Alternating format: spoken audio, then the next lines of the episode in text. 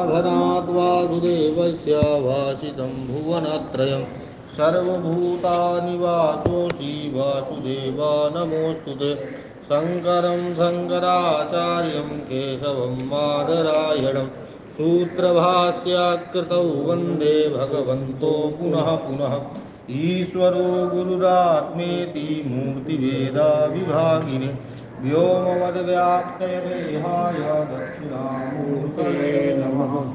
ओम शांति शांति शांति एक बार प्रेम से बोलो श्री काशी विश्वनाथ महादेव की जय। आनंद कंद श्री कृष्ण चंद्र भगवान की जय। मोक्षदायिनी श्री ब्रह्म विद्या माति की जय। सत्य सनातन धर्म की जय। श्री स्वामी जी महाराज की जय। ओम नमः पार्वती पदे हर हर महादेव। हर नारायण नारायण नारायण नारायण नारायण हरिओम हरिओम आइए भगवान का नाम लेते हैं।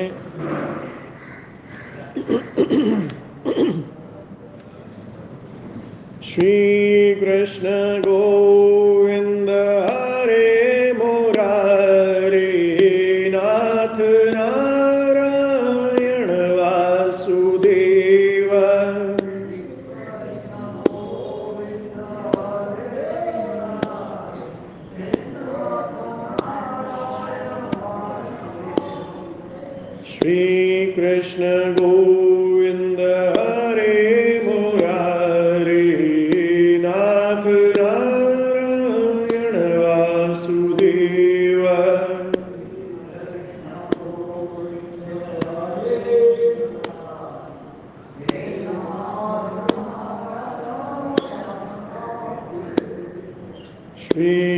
कृष्ण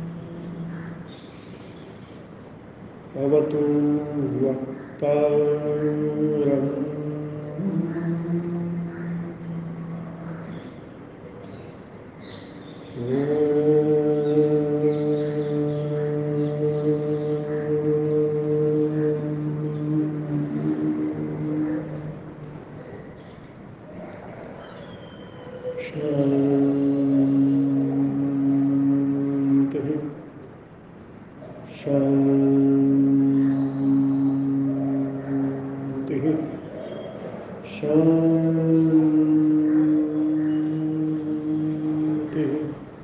हरिः ओम् श्रीगुरुभ्यो नमः। हरिः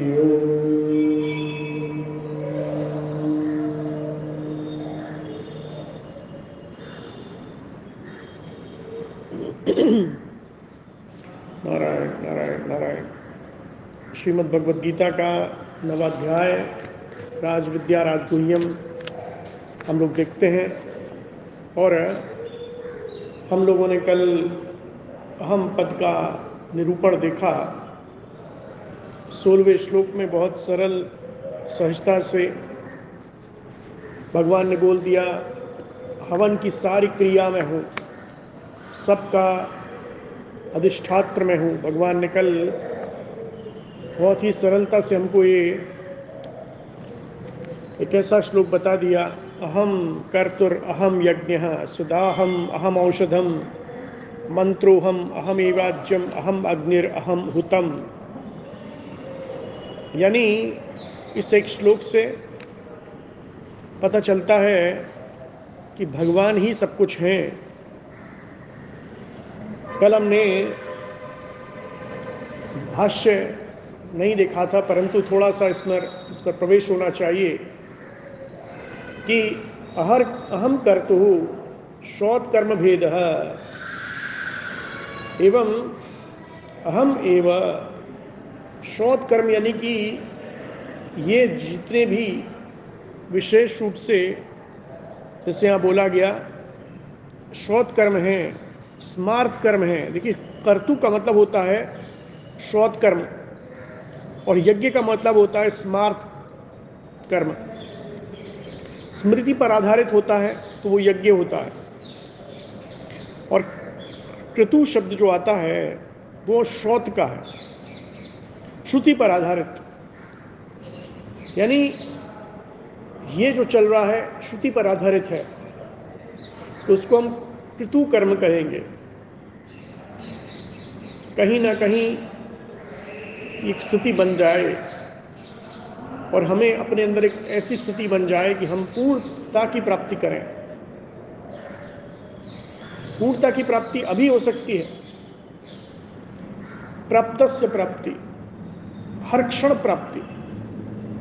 और उसके लिए हमें गुरु कृपा चाहिए, संत कृपा, और विशेष कृपा का अनुभव हम यहाँ करते हैं। और यहाँ श्रोत कर्म भेद है। कर्म का भेद है। जो भी आप कर्म करते हैं, उसमें कहीं ना कहीं तो आपके अंदर एक विशेष उपलब्धि होती है। आप कर्म करते हैं और उसका फल मिलता है। आप कर्म करते हैं, फिर फल मिलता है। परंतु भगवान ने दोनों में ही अपने आप को समाहित कर दिया। कर्म भी मैं हूँ, कर्तु भी मैं हूँ, यज्ञ भी मैं हूँ, यज्ञ की क्रिया भी मैं हूँ। भगवान बोलते हैं, अन्नम अहम पितृभ्यो यद दीयते। और पितरों को जो दिया जाने वाला अन्न है, वो भी मैं हूँ। ये थोड़ा कर्मकांडी विषय है, परंतु ये भी आवश्यक है। स्वधा स्वधा नामक अन्न में हूँ। स्वधा एक अन्न होता है, एक प्रकार का अन्न होता है। सुधा नमः। आप जानते हैं महाराज जी। पितृपक्ष में होता है। स्वधा नमः ऐसे करके भी पितृ तर्पण भी करते हैं वो लोग। तो स्वधा और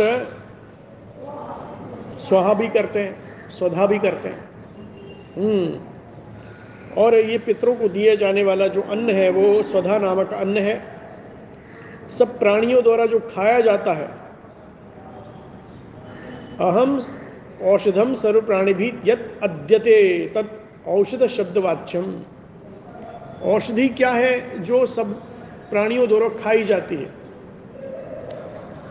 हम लोग उसको सब्ज़ी कह देते हैं, हम लोग उसको शाक कह देते हैं, परंतु स्थिति बन जाए। अथवा अथवा स्वधा इति सर्व प्राण प्राण साधारणम अन्नम औषधम इति व्या अध्यु उपशमार्थम भेषजम। यानी बड़ा स्पष्ट हो कि औषधि का मतलब होता है, आप हर कोई उसको खा सकता है। जैसे सब्ज़ी होती है, शाक होता है, हर कोई इसे खा सकता है। और बड़े प्रेम से सुपाच्य होता है, खा लेते हैं लोग। यानी हम प्राणियों का साधारण अन्न स्वधा है और व्याधि का नाश करने के लिए काम में ली जाने वाली जो वस्तु है, उसको औषधि कहते हैं। औषधि और अन्न में फ़र्क है, बहुत फ़र्क है। दवाई आप रोज नहीं खा सकते। दवाई तभी खाई जाती है जब हम बीमार होते हैं। और यहाँ बड़ा स्पष्ट हो गया कि अन्न अलग है और औषधि अलग है, परंतु दोनों में हूँ, दोनों में हूँ। मंत्र अहम। देखिए कितना बढ़िया, मंत्र मतलब क्या? मंत्र अहम यानी ये न पितृभ्यो देवते हवि दीयते, जिसके द्वारा देवता और पितरों को हवि पहुंचाई जाती है। अग्नि का नाम हव्य वाहन है महाराज। अग्नि को देंगे, परंतु कुछ बोलकर देना पड़ेगा। एक एक बार की घटना मैं बताता हूँ। बहुत साल पहले की बात है।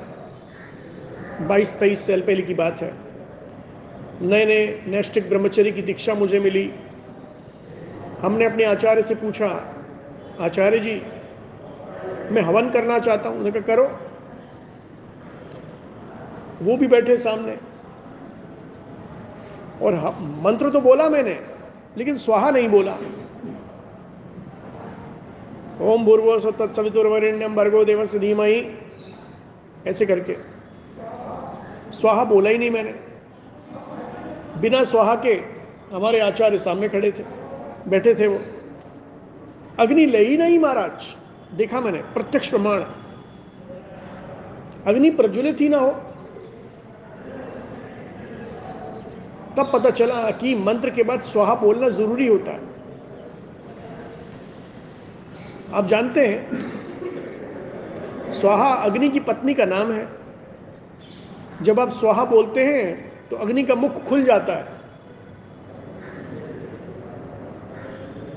और जैसी अग्नि का मुख खुला, उसको आहुति मिल गई और वो देवताओं तक पहुँच गई तो फिर एकदम से अग्नि भड़क जाती है, एकदम से बढ़ जाती है।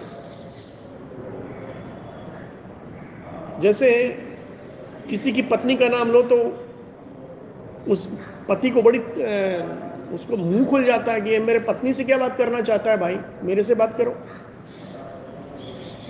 उसी प्रकार से स्वाहा बोलते ही, स्वधा बोलते ही, ध्यान देंगे, स्वधा और स्वाहा दोनों बहनें हैं।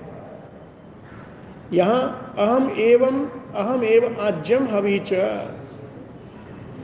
और इसके अतिरिक्त हवि का जो घृत है, वो भी मैं हूँ। यस्मिन ह्रियते इस अग्नि अहम एव अहम हुतम हवन कर्म च। तो यहाँ देखा तो अग्नि मैं हूँ और मैं ही हवन रूप कर्म भी हूँ। कल हम देख रहे थे इसको। तो यहाँ एक बहुत सुंदर वस्तु हाथ में आती है। हमारे जीवन में हर क्षण भगवान की उपस्थिति हमें अनुभूत हो। हमें अनुभव होना चाहिए कि भगवान हर क्षण हमारे साथ हैं। तो कैसे पता चलेगा? इन श्लोकों से पता चलेगा। अहम पद से पता चलेगा। कल हम देख रहे थे, अहम पद। इदम पद में भगवान दूर हो जाते हैं। जब तक गुरुदेव तत्वमसी का महावाक्य नहीं बोलते जब तक गुरुदेव तत्वमसी का महावाक्य नहीं बोलते, लगता है भगवान बहुत दूर है। प्रज्ञानम ब्रह्म, अयम आत्मा ब्रह्म। दूर है। दूर है तो हमें क्या मतलब? भगवान दूर है तो हमें भगवान से क्या मतलब? भगवान को मंदिर में बंद कर दो, ताला लगा दो, हो गया। अगले अगले दिन सुबह करेंगे। ऐसा ही होता है लोगों का मन में। लेकिन परंतु महाराज, वो भगवान अहम पद है हा हा। एक होता है पूर्व मीमांसा, एक होता है उत्तर मीमांसा। पूर्व मीमांसा में कर्मकांड आता है। मीमांसा माने मीमांसा माने एनालिसिस ऑफ़ लाइफ जीवन की जाँच। जाँच होनी चाहिए। जाँच पड़ताल। कैसे हुआ, क्या हुआ, पता तो चले। स्पष्ट होना चाहिए। जीवन की जाँच।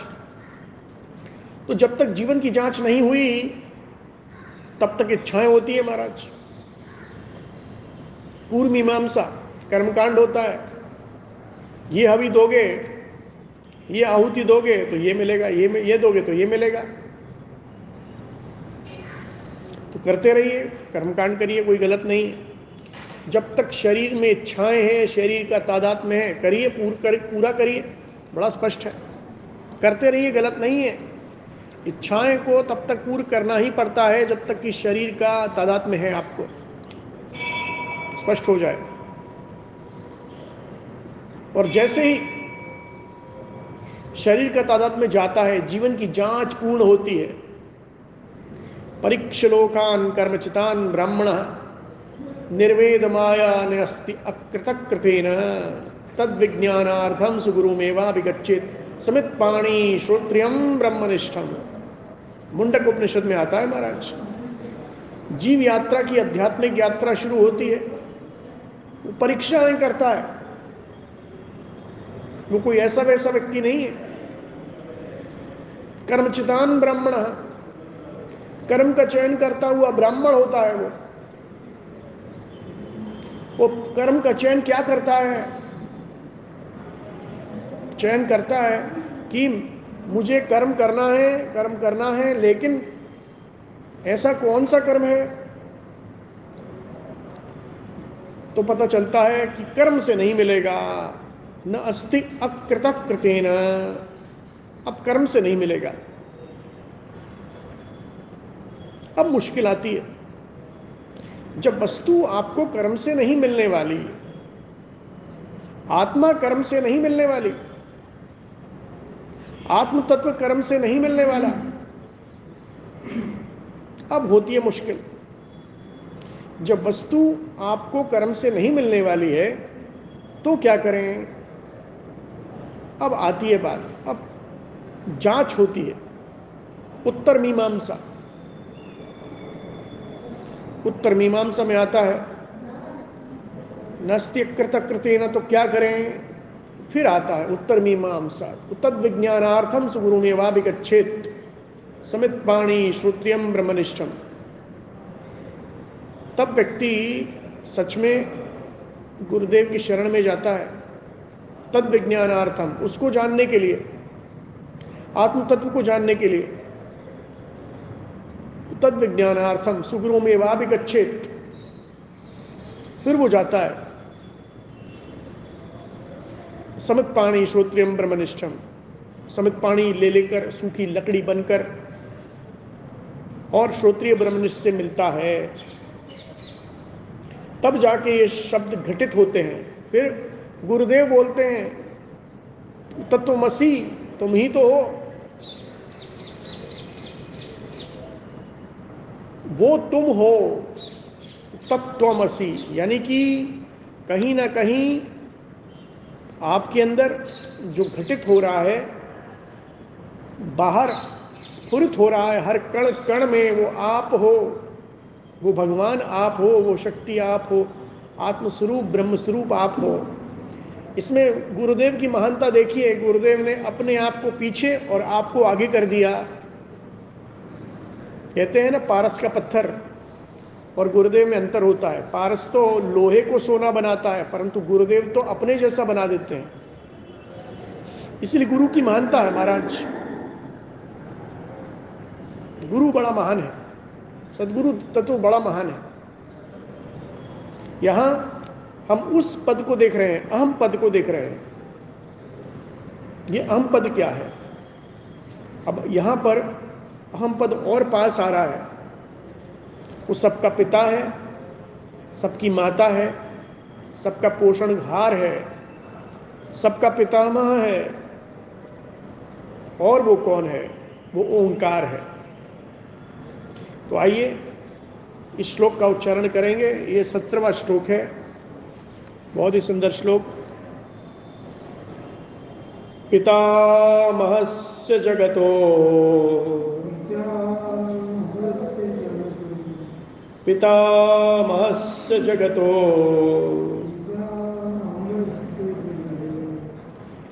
माता धाता पितामहः।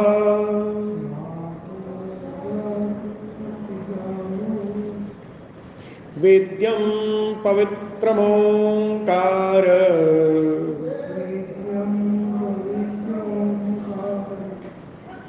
वेद्यं पवित्रमोङ्कार।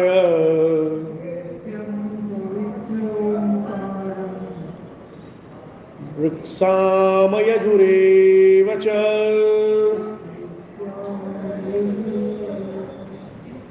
अस्य जगतः धाता पिता, माता पितामह वैद्यम पवित्रमोंकार ऋक्साम च यजु अहम एव। भगवान बोलते हैं इस संपूर्ण जगत का धारण करने वाला, कर्मों के फल को देने वाला पिता, माता पिता मह जानने योग्य, पवित्र ओंकार तथा वेद सामवेद और यजुर्वेद मैं ही हूँ। भगवान ने बहुत बड़ा, बहुत सुंदर ये श्लोक हमारे सामने प्रस्तुत किया। इससे पता चलता है कि आपके जीवन में एक बहुत बड़ी परिस्थिति एक बहुत बड़ी स्थिति में आप आ जाते हैं। जब आपको पता चलता है कि भगवान ही आपके पिता हैं, माता हैं, पितामह हैं, ओंकार हैं, वेद हैं, ऋग्वेद, यजुर्वेद, सामवेद, तीनों। यहाँ बड़ा स्पष्ट हो। तीन ही वेद कहे स्वामी जी। चौथा वेद कहा गया? अरे ऋग्वेद, सामवेद, यजुर्वेद। चौथा कौन सा वेद है? बोलिए। चार वेद है ना? अथर्ववेद। अथर्ववेद कहाँ गया? प्रश्न होना चाहिए। तो अथर्वेद जो है, वो उन्होंने बनाया। कृष्णद्वैप पायन वेद अभ्यास जी ने। बाद में बनाया। गीता के बाद ही होगा शायद। परंतु बात बड़ी स्पष्ट हो। ये स्थिति बननी चाहिए। हमारे अंदर ये, देखिए, सबसे बड़ी बात है, विवादित वस्तु पे हम बात नहीं करना चाहिए। असली चीज़ पर बात होनी चाहिए। असली चीज़ क्या है? वस्तु क्या है? भगवान क्या है? और भगवान को प्राप्त कैसे करें? आप देखेंगे, जो लोग नित्य प्रति ओंकार का उच्चारण करते हैं, जैसे ओंकार का प्रवचन से पहले मैं ओंकार का उच्चारण में करता हूँ, हमारे सदगुरुदेव ने हमसे कहा शास्त्र में भी वर्णन है, श्रुति प्रमाण है। यदि छंतो ब्रह्मचर्य चरंती एतद आलंबनम श्रेष्ठम, एतद आलंबनम श्रेष्ठम, एतद आलंबनम परम। पूरा मांडू के उपनिषद महाराज ओंकार उपासना से भरा पड़ा है। तो ऐसा आलंबन ऐसा सहारा ही ढूंढ लें और ओंकार करते करते निर्विकल्प में जा सकते हैं। ओंकार करने से मन को आसन मिलता है। शरीर को तो आसन मिल गया, बैठ गए। ये तो शरीर की शांति के लिए है महाराज। शरीर की शांति कैसे करें? तो आसन लगाएँ, योगाभ्यास करें। मन की शांति के लिए क्या करें? ओंकार उपासना करें, प्राणायाम करें। जो लोग गुरु दीक्षित हैं, वो जानते हैं कि शब्दानुवित समाधि को सहज रूप से लेना है तो दो प्राणायाम के बीच में ओंकार अवश्य होना चाहिए। और ऐसा करते करते निर्विकल्प समाधि आराम से रख सकती है। एक लगन होनी चाहिए। हमारी परंपरा में एक संत हैं, उत्तरकाशी में रहते हैं। बड़े दिव्य संत हैं महाराज उत्तरकाशी के। पहुँचे हुए महात्मा। तो वो हमेशा बोलते हैं कि अगर 108 बार ओंकार कर देंगे तो हो सकता है, हो सकता है नहीं, वो बोलते हैं, शत प्रतिशत आपका, आपको समाधि लग जाएगी। ऐसा बोलते हैं वो। तीन घंटे तक एक ही आसन में बैठ सकें। पलक न हिलाएँ प्राप्ति करें, महाराज, प्राप्ति करें प्राप्त से प्राप्ति करें। साधकत्व। मैं तो हमेशा ही कहता हूँ, सत्य सनातनी धर्मावलंबी भूल गए हैं कि आप पैदा होते ही आप साधक हैं। ये श्लोक हमको और गहनता से जोड़ देता है। एकदम गहन। और ये गहनता क्या है? गहराई क्या है? पिता जनयिता। पिता कौन है? बोलते हैं, आपके शरीर को जन्म देने वाला वो जनयिता, परंतु यहाँ तो बड़ा शब्द है। जगत को उत्पन्न करने वाला पिता। जायते, गच्छति, तिष्ठति। तीनों स्थिति तीनों स्थिति में कौन है जो सच में पिता है? वो भगवान ही है, जनयिता। अहम जगतो माता, जनयत्री। और उसकी जगतदात्री माता भी मैं ही हूँ। हमें बड़े एक हास प्रयास में, देखिए संतों के बीच में हाथ पर हास प्रयास होता है। लेकिन उसमें भी बड़ा सारगर्भ होता है। सारगर्भित एक संत ने कहा, स्वामी जी, कृष्ण भगवान की दाढ़ी क्यों नहीं है? मूछ क्यों नहीं है? मैंने कहा, तुम यार, कैसी बात करते हो? संतों के बीच में होता है महाराज। जैसे आप लोग भी करते हो अपने प्रयास, लेकिन आपके प्रयास में अलग होता है। तो मैंने कहा, महाराज, जो पिता भी है, माता भी है तो वो तो पूर्ण होगा।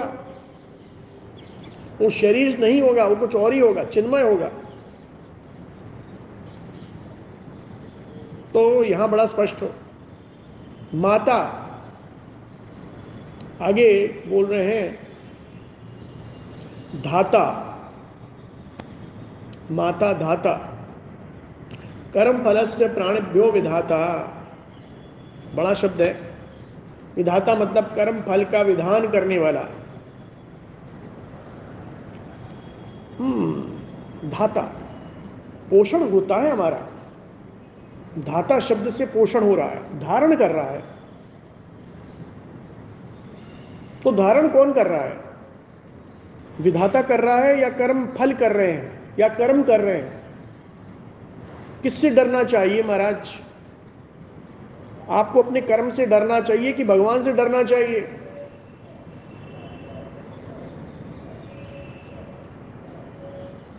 हमें अपने कर्मों से ही डरना चाहिए। भगवान तो वही देंगे क्योंकि भगवान तो विधाता है।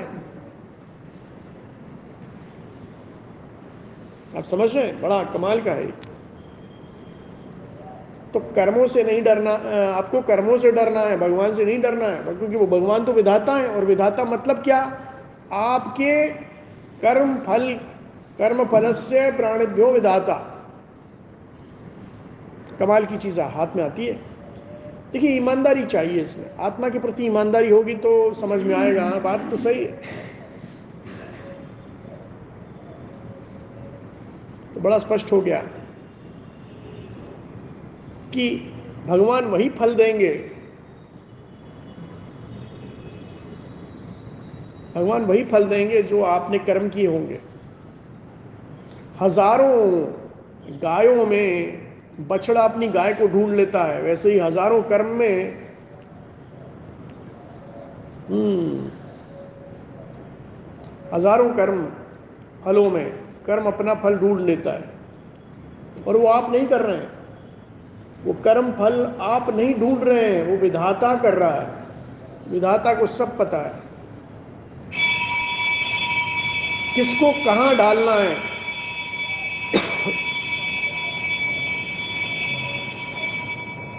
तो बड़ा एक एक स्थिति बन गई।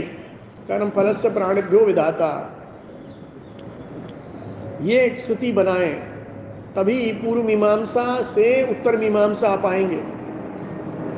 हम सच में उसको समझ पाएँगे, स्थिति बना पाएँगे। तो यहाँ तो बड़ा एक शब्द आ गया, कर्म फल से प्राणभ्यो विधाता। कर्म फल देने वाला है वो। मैं कर्म कर सकता हूँ, लेकिन कर्म फल भोगने के लिए भी तैयार हूँ, लेकिन कर्म फल मिलेगा कैसे, ये मुझे नहीं पता। और जो कर्म फल का हेतु बनता है, उसके बारे में भगवान पहले बोल चुके हैं। कृपणा फल हेतव।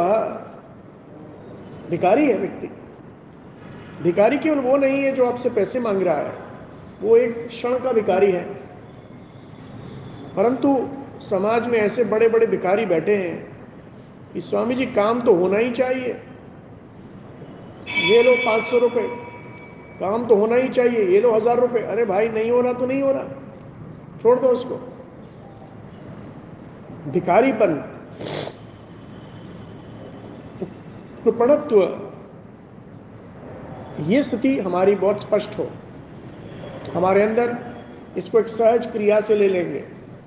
विधाता है भगवान। और आगे बोलते हैं पितामह। पितु पिता। पिता का पिता है वो। और उसके आ, ये तो जानते हैं पिता का पिता। कारणोत्तर पिता। सबका पिता वही है। अगर मैं आपसे कहूँ कैसे सिद्ध करोगे इसको? भगवान को? भगवान आपके पिता कैसे हैं? कैसे सिद्ध करोगे? तो कारणोत्तर कारण। कॉज ऑफ़ द कॉज कारण का कारण, ढूंढते चले जाइए। आपको वही मिलेगा। हर क्षण हर क्षण आपको वही मिलेगा। ऐसा कोई क्षण नहीं है जहाँ भगवान नहीं है, और ऐसा कोई क्षण नहीं था जब भगवान नहीं थे। क्योंकि भगवान को सब पता है, हमें नहीं पता। जन्म, कर्म चमे दिव्यम, भगवान को सब पता है। क्योंकि भगवान को अपने सारे जन्म याद हैं। अरे भाई, जिसको सारे जन्म याद होंगे, वो तो ज़्यादा ही होगा आपसे। हमें तो एक जन्म क्या? हमें तो अपने स्वप्न भी याद नहीं रहते हैं। हमें तो कल क्या हुआ, ये याद नहीं रहता है। भूल जाते हैं लोग। याद दिलाना पड़ता है। बड़ा स्पष्ट है। अब देखिए, अगला जो शब्द आ रहा है, बड़ा सुंदर है। वैद्यम, जानने योग्य। जानने योग्य क्या है? एक बार शौनक ऋषि पूछते हैं, मुंडक उपनिषद में। बोलिए सरस्वती जी महाराज, आनंद सरस्वती जी। शौनक आदि पूछते हैं, शौनक वो पूछते हैं मुंडक में। तो पूछते हैं शौनक जी पूछते हैं कस्मिन्नु भगवन विज्ञाते सर्विदम विज्ञातम भवती थी ऐसा क्या जाना जाए? ऐसा क्या मैं जान जाऊँ, जिसको जानने के बाद मैं सब कुछ जान जाऊँ? है ना? ये बोलते हैं। इतना सुंदर है। तो शौनक पूछते हैं मुंडक में, बड़ा बढ़िया महाराज शौनक जी तो बड़े जिज्ञासु साधक थे, सिद्ध थे वो तो। तो वो पूछते हैं, कस्मिन नु भगवान विज्ञाते? कस्मिन यानी एक लोकेटिव केस है वो तो षष्टी विभक्ति। कस्मिन्नु भगवान विज्ञाते सर्विदम विज्ञातम भवती थी सब कुछ जान जाऊँ मैं, जिसको जानने के बाद मैं सब कुछ जान जाऊँ, वो है शब्द। वेद्यम वेदितव्यम वेद्यम वेदितव्यम। यानी कि जिसको जान लिया तो वो ही जानने योग्य है। बाकी कुछ भी जानने योग्य नहीं है। पराविद्या, अपराविद्या। तो पराविद्या जानने योग्य है। वैद्यम। यानी ऐसी चीज़ में जान जाऊँ जिसको जानने के बाद मुझे जानने की ज़रूरत ही ना पड़े। कुछ भी जानने जानने की ज़रूरत ना पड़े। ऐसी कोई भी वस्तु हमें स्पष्ट हो जाए। ऐसी कोई भी वस्तु मैं जानूं और जानने के बाद फिर मुझे दोबारा उसको जानने की ज़रूरत ना पड़े। वो आत्म तत्व है महाराज। अध्यात्म विद्या विद्यानाम। ज़रूरत ही ना पड़े। हो गया। पढ़ लिया एक बार। हम जब गुरुकुल में पढ़ते थे तो हमारे आचार्य कहते थे एक ही दरवाज़ा है आओ और जाओ। दो नहीं है गुरुकुल में दो दरवाजे नहीं होते एक ही है बस। आ सकते हो। आओ और उसी से जाओ। बा, बात बड़ी सूक्ष्म है। एक बार आ गए ग्रहण कर लिया, फिर निकल गए तो दोबारा नहीं आना है। अध्यात्म विद्या के लिए दोबारा नहीं आना पड़ता। Retraining refreshing course refresher course वो सब नहीं। हो गया तो हो गया। एक ही बार मौका मिलेगा। वैद्यम, इसीलिए जान लो। वैद्यम पवित्र ओंकार। एक बार जान लो उसको। स्थित हो जाओ। स्थिति हो जाए बस। वैद्यम। तो बहुत बढ़िया है ये। एक स्थिति बनानी होगी। हमको अपने पूरे पूरे मन से, बुद्धि से, शरीर से वो स्थिति बनाने के लिए वेद्यम शब्द आया। वेद्यम। आप देखेंगे जब भी आप कोई वस्तु जानने जाते हैं तो पहले ये जानना चाहिए, ये जानना चाहिए कि यह जानने वाली वस्तु जानने योग्य है कि नहीं। अगर वो जानने योग्य है तो वो भगवान है। बढ़िया शब्द है महाराज। जो भी वस्तु जानने योग्य है, वो भगवान है। और जो जानने योग्य नहीं है, वो भगवान नहीं है।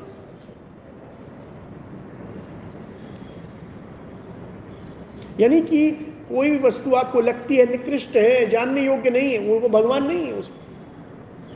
भगवत तत्व तो नहीं है, भगवत विषय नहीं है, ज्ञान यज्ञ नहीं है। तो बड़ा स्पष्ट हो गया। वेद्यम। वेद्यम का मतलब होता है जानने योग्य है। ऐसी कौन सी चीज़ जानने योग्य है? पराविद्या, अध्यात्म विद्या, अपना आपा आत्मज्ञान। एक बार वो जान ले बस। मेरे पास लोग आते हैं। स्वामी जी, क्या होता है सन्यासी के पास? बस ज्ञान ही होता है और क्या होता है? आत्मज्ञान। अपने को जानिए और मुक्त हो जाइए। और कोई उपाय नहीं है। और अपने को जो जानता है, वो मुक्ति ही होता है। ऋतेर ज्ञानात्र मुक्ति। ज्ञान के बिना मुक्ति नहीं है। तो वेद्यम वेद्यम बार बार जान लेना उसको। देखिए, होता क्या है? सरलता से पकड़ना होगा। कभी कभी सरल शब्द हमको लगते हैं तो बड़ा सरल है, सरल नहीं है, उस पर आचरण करना है। आप बनाते जाएँ, कठिन बनाते जाइए और आचरण से दूर होते जाइए। यहाँ तो बड़ा स्पष्ट है कि जो जानने योग्य है, उसमें भगवान को खोजना होगा। जहाँ भगवान एक स्थिति के रूप में हमें मिलते हैं, हर क्षण आपको प्राप्ति हो सकती है, हर क्षण। यहाँ तो भगवान बड़ा ही सरलता से एक विषय ढूंढ रहे हैं, हमको बता रहे हैं, वेद्यम। यानी जो जानने लायक वस्तु है, वही मैं हूँ, बाकी कुछ में नहीं हूँ। यहाँ अगला ही शब्द है पवित्रम। पवित्रम यानी पावनम, जो शुद्ध कर देता है। यानी भगवान का नाम शुद्ध करने वाला है। करके देखिए। भगवान का नाम लेके देखिए, कैसी शुद्धता आती है महाराज। स्नान के बाद ध्यान करते थे लोग पहले। आजकल स्नान के बाद सीधे भागते हैं ऑफ़िस में। अब बीपी तो होना ही है ब्लड प्रेशर पर अगर शरीर को मंदिर मानते हैं तो फिर शरीर पर थोड़ा ध्यान देना होगा। स्नान कर दिया, स्नान के बाद मानसिक स्नान भी होना चाहिए, स्मरण होना चाहिए। शरीर की शुद्धि, फिर मन की शुद्धि, स्मरण है। बुद्धि की शुद्धि कैसे होगी? तो ध्यान से होगी। शरीर की शुद्धि स्नान से, आसन से। और, मन की शुद्धि स्मरण से बुद्धि की शुद्धि ध्यान से और धीरे धीरे हम पवित्रता की तरफ़ बढ़ते हैं। पवित्रता। पवित्रता यानी क्या? ऐसा एक ऐसी स्थिति जिसमें खराब विचार नहीं आ रहे हों, अच्छे विचार ही आ रहे हों आपको। तो कठिन है ये। कठिन है, परंतु देखा जा सकता है। दृष्ट किया जा सकता है। विचार आ रहा है अच्छा आ रहा है या बुरा आ रहा है? मैं देख रहा हूँ, मैं देख रहा हूँ। एक व्यक्ति हमारे पास आए और वो कह रहे थे स्वामी जी मैं मंदिर में गया आज, दूर मंदिर है कहीं उनके घर के पास में. स्वामी जी मंदिर में बैठा मैं, बुरा विचार आने लगा, मैं घबरा गया, उठ के भाग आया. तो मैंने कहा, देखो, अगर बुरे से बुरा विचार भी है ना, अगर उसको देखना शुरू करोगे तो वो चला भाग जाएगा। क्योंकि तो विचार आप नहीं हो ये है ये है असली चीज़, ये है असली पवित्रीकरणम, असली पवित्रता। असली पवित्रता ये है, हम हर क्षण अपने आप में एकदम शुद्ध होते रहें, जो लोग नित्य प्रति ध्यान करते हैं। साधु संतों के साथ हमने भी गंगा किनारे खूब ध्यान किया है। महाराज ऐसा ऐसा संत के साथ रहे हम। एक बार वो गंगोत्री गए तो हमें बड़ा डर लग रहा था। पता नहीं गंगा जी का पानी बड़ा ठंडा होगा, क्या होगा? जुकाम भी था मेरे को। पहली बार जब मैं गया, जब पहली बार वो गंगोत्री गया, बड़ा वो डर लग रहा था, पता नहीं क्या होगा। जुकाम है और तो एक साधु ने हमको पकड़ लिया। साधु वेश में था मैं। पकड़ लिया, ज़ोर से उसने गंगा जी में डाल दिया हमको। लेकिन हाथ नहीं छोड़ा उसने, पक्का साधु था महाराज। हाथ नहीं छोड़ा उसने। कम से कम ग्यारह बार डुबकी वो लगाई। बोल हर हर गंगे तो कैसा साधु है? मैंने कहा, महाराज, ग्यारह बार, पता नहीं, मैं उनका नाम आज तक नहीं जानता। पर उसके बाद जब मैं निकला तो जुकाम गायब और ऐसी शुद्धता। और फिर उन्होंने कहा, अब कपड़े उतारना नहीं, इसी कपड़े में, गीले कपड़े में बैठो। मैंने कहा, महाराज, मर जाऊँगा। उन्होंने कहा, मारने वाला तो वो है तू नहीं है। बैठा दिया महाराज। पुनर्जन्म हो गया मेरा। मुझे लगता है पुनर्जन्म हो गया मेरा। उसी दिन गंगा जी में स्नान हुआ, उसके बाद आप बैठ गए। और फिर उस साधु की करुणा इतनी थी महाराज। उन्होंने ऊपर से कंबल लगा दिया और ऐसा लगाया, पता ही नहीं चला कि ठंड है कि गर्मी है। शरीर खत्म। ये पवित्रता गंगा किनारे है। गंगा जल में है, इसका हमें सदैव लाभ लेना चाहिए। जो लोग गंगा किनारे रहते हैं, वो जानते हैं इस बात को। स्थिति बनानी चाहिए, स्थिति बननी चाहिए। और यहाँ एक स्थिति बनती है पवित्रता से, पवित्रता, पावनम, शुद्धता। जहाँ शुद्धता है, वहाँ भगवान है। आप देखिए, मंदिर में आप आप जाते हैं सुबह शाम ब्राह्मण देवता नियम नियम से कर रहे हैं आरती स्नान, ध्यान करके सब, संध्या वंदन करके सब करते हैं वो लोग। आप अंदर जाके देखिए, आपको अच्छा लगता है कि नहीं लगता? क्योंकि तो वो आरतियाँ हो रही हैं, यहाँ भी आरती हो रही है, वहाँ भी हो रहा है, देखो। वो भगवान है, उस पवित्रता में भगवान को खोजना ही होगा। उस पवित्रता में भगवान को खोजना ही होगा, वही भगवान है। पवित्र, यहाँ जब शब्द बोला, पवित्र तो वो भगवान है। बड़ा आसान है भगवान को खोजना आसान हो गया। ओंकार शब्द है अगला शब्द है ओंकार। ओंकार के बारे में कोई भी परिभाषा आदि शंकराचार्य जी बोलते ही नहीं है कुछ। ओंकार बस, ओंकार च। ऋग, साम, यजु, एव च। कोई परिभाषा नहीं। कोई भाष्य नहीं, ओंकार के ऊपर क्या भाष्य होगा महाराज? पूर्ण शब्द है। शब्दों को तो उसमें बांधा जाए, जो शब्द से, शब्द में बांधा जा सकता है। ओंकार को शब्द में बांधा ही नहीं जा सकता, वो तो पूर्ण शब्द है। प्रिमोडियल साउंड पूर्ण है वो, पूर्णता है उसमें। जो लोग खेचरी मुद्रा लगाते हैं, शामवी मुद्रा लगाते हैं, वो जानते हैं। कि जब भी हम पूर्ण शब्द की बात करते हैं, पूर्णता, वो पूर्णता कहाँ से आई? पूर्णता का आधार कहाँ है? तो पूर्णता का आधार हमें अपने अंदर ही ढूंढना होगा और वो पूर्णता बाहर जब बोलते हैं हम, ओंकार बोलते हैं, तब उसी क्षण आपके अंदर प्राप्ति भी कर सकते हैं, उसी क्षण। और प्राप्ति का अनुभव यहाँ हमको मिलता है, इसी क्षण मिलता है। ओंकार करते ही आप देखिएगा बड़े बड़े लोगों का मन शांत हो जाता है, छोटे से छोटे बच्चों का मन शांत हो जाता है। और हमारे अंदर एक सहज प्राप्ति का अनुभव होता है। और वो सहज प्राप्ति हम आज समझने की चेष्टा करते हैं। कोशिश करिए, ओंकार को अपने जीवन में थोड़ा सा लाइए। ओंकार के बाद जब व्यक्ति ध्यान में जाता है तो वो ओंकार ही भगवान है। तस्य वाचक प्रणव। भगवान बोलते हैं। उसके द्वारा भगवान को जाना जाता है। नाम है उसका, प्रणव। अभी प्रणव चैतन्य जी आए थे, संत आए नैष्टिक ब्रह्मचारी जी, प्रणव चैतन्य। हमारे अभी ऑनलाइन गीता क्लास हुई गीता जयंती हुई उसमें स्वामी प्रणवानंद जी आए थे ओंकारेश्वर वाले रामेश्वर आ, स्वामी रामानंद जी के शिष्य आए। जैसे ही ओंकार उन्होंने किया पूरा महाराज पूरा वातावरण बदल गया। क्योंकि जो व्यक्ति प्रणव में रमण कर रहा हो ओंकार में रमण कर रहा हो उसकी स्थिति कितनी बड़ी होगी? तो यहाँ बड़ा स्पष्ट हो कि वो भगवान है वहाँ पर। वहाँ पर भगवान है, ओंकार में भगवान है, प्रणवाक्षर के मध्य ये तीनों एका।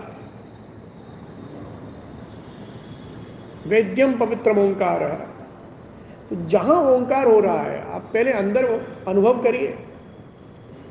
संत कहते हैं कि गंगोत्री में ओंकार हो रहा है। जैसे वृंदावन में भगवान कृष्ण की बांसुरी बज रही है। तो संतों की वाणी में उसको केवल किवदंती न माने, किवदंती नहीं है पूर्णता संतों की वाणी तो आकाशवाणी है, महाराज। अनुभूत है, अनुभूत वाणी है।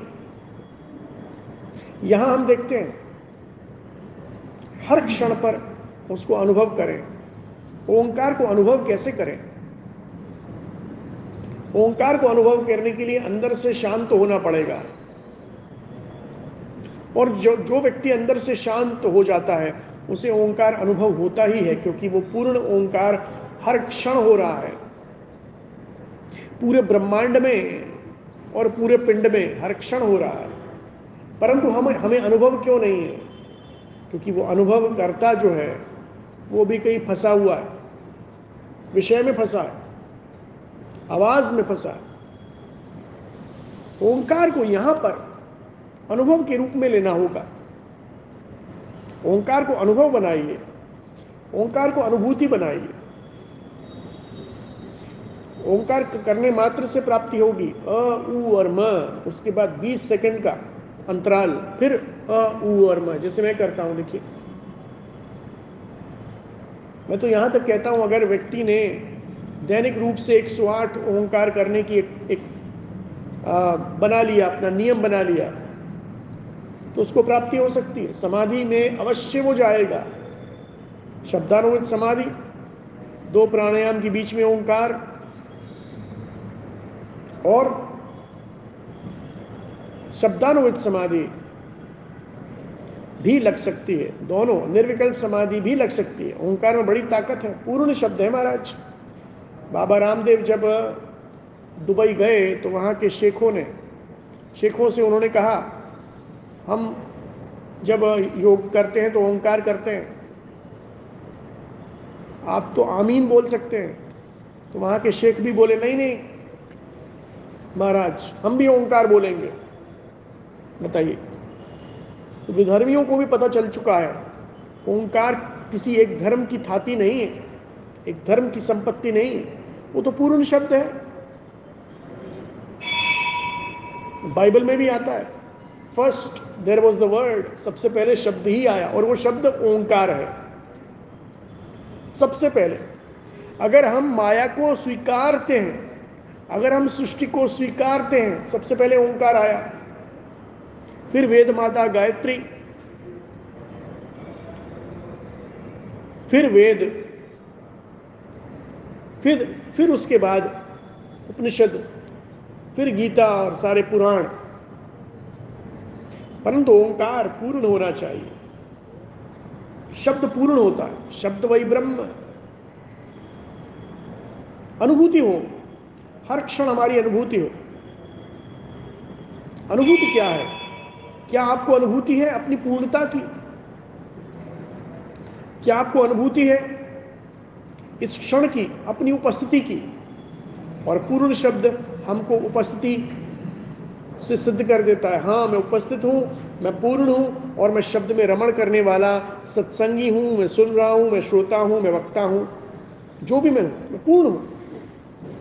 उस पूर्णता को अनुभव करने के लिए प्रवेश द्वार है, ओंकार। ओंकार करते ही द्वार मिल जाता है, खुल जाता है। अपावृतम तद्वारम अपावृतम, खुल जाता है। अपावृत हो जाता है। तो यहाँ तो बड़ा स्पष्ट हो गया वेद्यम पवित्र ओंकार ऋक साम यजुरेवच तो वेदों में भी भगवान है। यानी कि अगर वेद का मतलब ही हम जान लें, तस्य निश्वसनम वेद। भगवान ने श्वास बाहर छोड़ी, उससे वेद बने हैं। तो श्वास जो आपने छोड़ी है, वो पहले आपकी थी कि नहीं? थोड़े समय के लिए थी। श्वास अंदर ली और फिर छोड़ दी। तो आपकी श्वास थोड़ी देर के लिए आपकी होती है, परंतु भगवान की श्वास सदैव उनकी होती है। आप देख रहे हैं? फ़र्क देख रहे हैं आप? आपकी श्वास थोड़ी देर के लिए आपकी होती है। श्वास ली, तब तक आपकी है। छोड़ दी तो आपकी नहीं है। लेकिन भगवान की श्वास, भगवान तो जगत यहाँ जो शब्द आया पितामह से जगतो माता पिता पितामह सब कुछ वही है महाराज। तो जगत में श्वास जगत में वायु भी तो होगी। वो सब कुछ भगवान है। जगत शब्द बोला है भगवान ने। जगत पितामहस्य जगत पूरे जगत के वो पिता हैं उस जगत में श्वास है तो भगवान की तो ही तो हुई, हुई वो श्वास।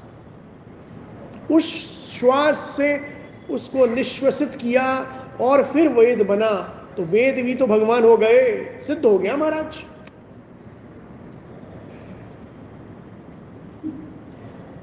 एकदम स्पष्ट। क्योंकि सिद्ध करना ही होता है। वेद भगवान कैसे हो गए? क्योंकि आपकी श्वास में और भगवान की श्वास में अंतर है। आपके निश्वसन में और भगवान के निश्वसन में अंतर है। बहुत ही अधिक अंतर है। इस पर सहज मान्यता बनाए तो पता चल जाएगा। हमारे अंदर एक ही स्थिति बननी चाहिए। वेद में, चारों वेदों में, ओंकार में, पवित्रता में, जानने योग्यता में, पितामह में विधाता में, माता में, जगत में और पिता में।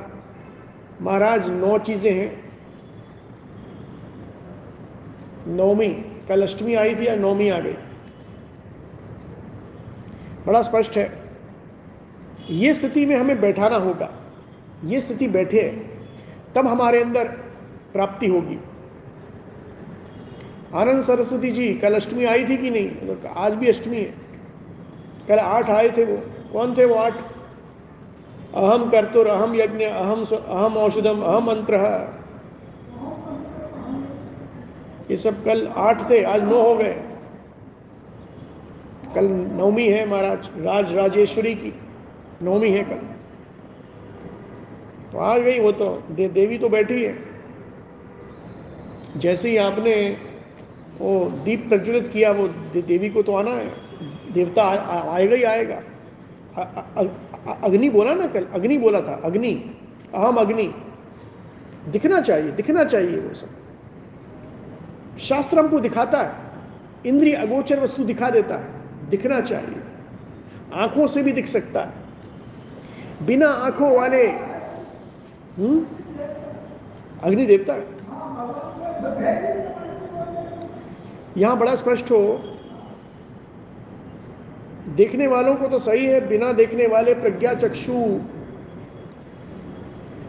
राम भद्राचार्य भी राम मंदिर को देख सकते हैं, बना सकते हैं, गवाही से बना सकते हैं। तो यहाँ तो दृष्ट है, दिख रहा है, पवित्रता अनुभव होती है कि नहीं होती? है होती है। वैद्यम, जो जानने योग्य है वो है, जानने योग्य क्या क्या है? तो यहाँ बोल दिया गया, पवित्रता जानने योग्य है। ओंकार जानने योग्य है, वेद जानने योग्य है। तो पहले श्लोक में संबंधी पिता, जगत, माता, धाता, पिता, महा और अंतिम पंक्ति में वेद्यम जानना किसको है? तो आइए, आज समय पूर्ण हो रहा है, आज जो भी हमने सुना है उस पर थोड़ा मंथन करेंगे 20 सेकंड आँख बंद करेंगे